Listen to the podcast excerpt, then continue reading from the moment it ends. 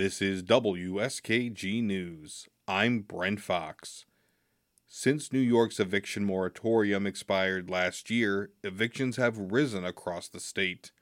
But in many rural counties, people are being evicted even more than they were before the moratorium. As WSKG's Phoebe Taylor Vuolo reports, these are often the counties least equipped to deal with housing issues. I'll pull in the driveway. This is another one of these small complexes. Marty Colavito is driving around rural Liberty, New York in Sullivan County. All week, he and his wife Lynn deliver food and groceries to people in need across the county. They've been doing it since the pandemic started, and now they serve around 600 people regularly. But lately, all along Colavito's route, people are just disappearing. They're getting evicted or they're leaving because they just can't afford to stay. So when, when I first started delivering here, I was delivering to, you know, 10, 12 people. What happened was they're all gone except for one person here. Uh, there's still some people up here, there, but they're redoing it again, and the rents are going up. The rents are going through the ceiling. Colavito says the tenants who are still around are nervous.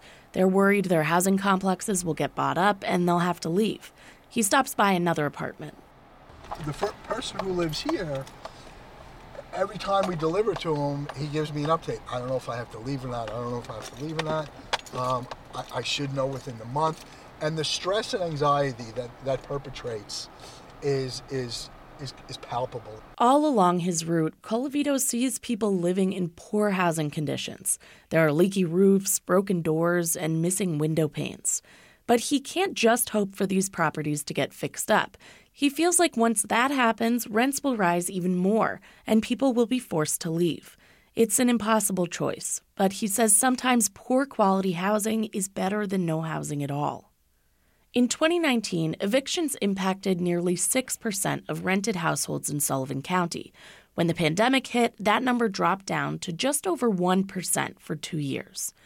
But last year, with the end of New York's eviction moratorium, eviction filings shot back up, affecting over 8% of households. If there's one word to describe housing in Sullivan County, it's chaotic because there's just we're going in so many different directions right now. That's John Little, the county's Commissioner of Health and Human Services.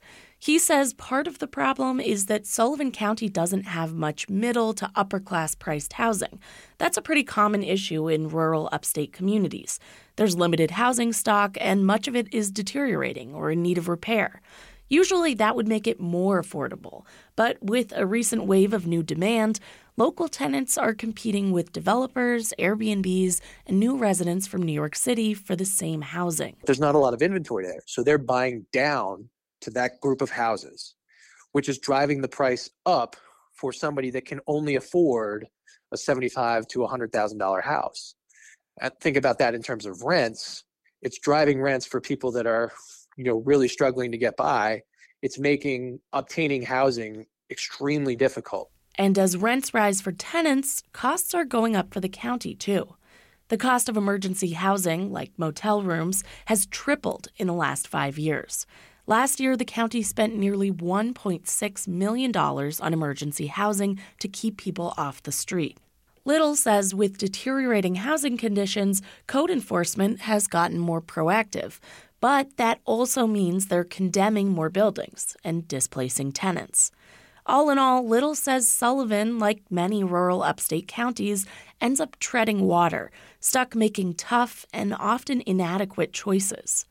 Russell Weaver is the director of research at Cornell University's School of Industrial and Labor Relations.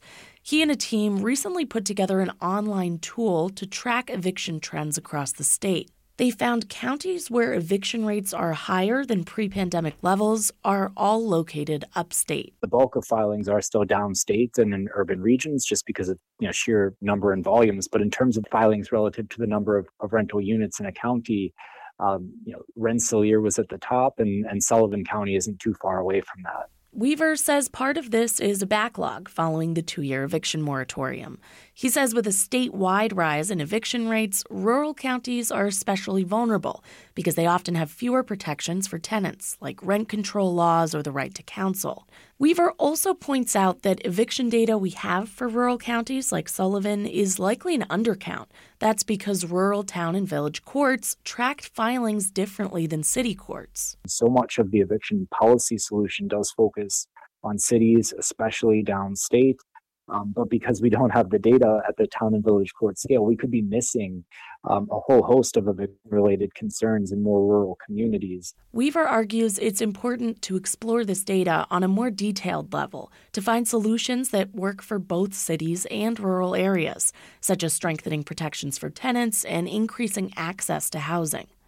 In the meantime, Marty Colavito says he'll keep delivering food to people across Sullivan. He says it's not that he's afraid of change. New construction, new demand, none of that is what worries him exactly. Once you construct the housing, what are you doing with it? Are you constructing the housing to move people out?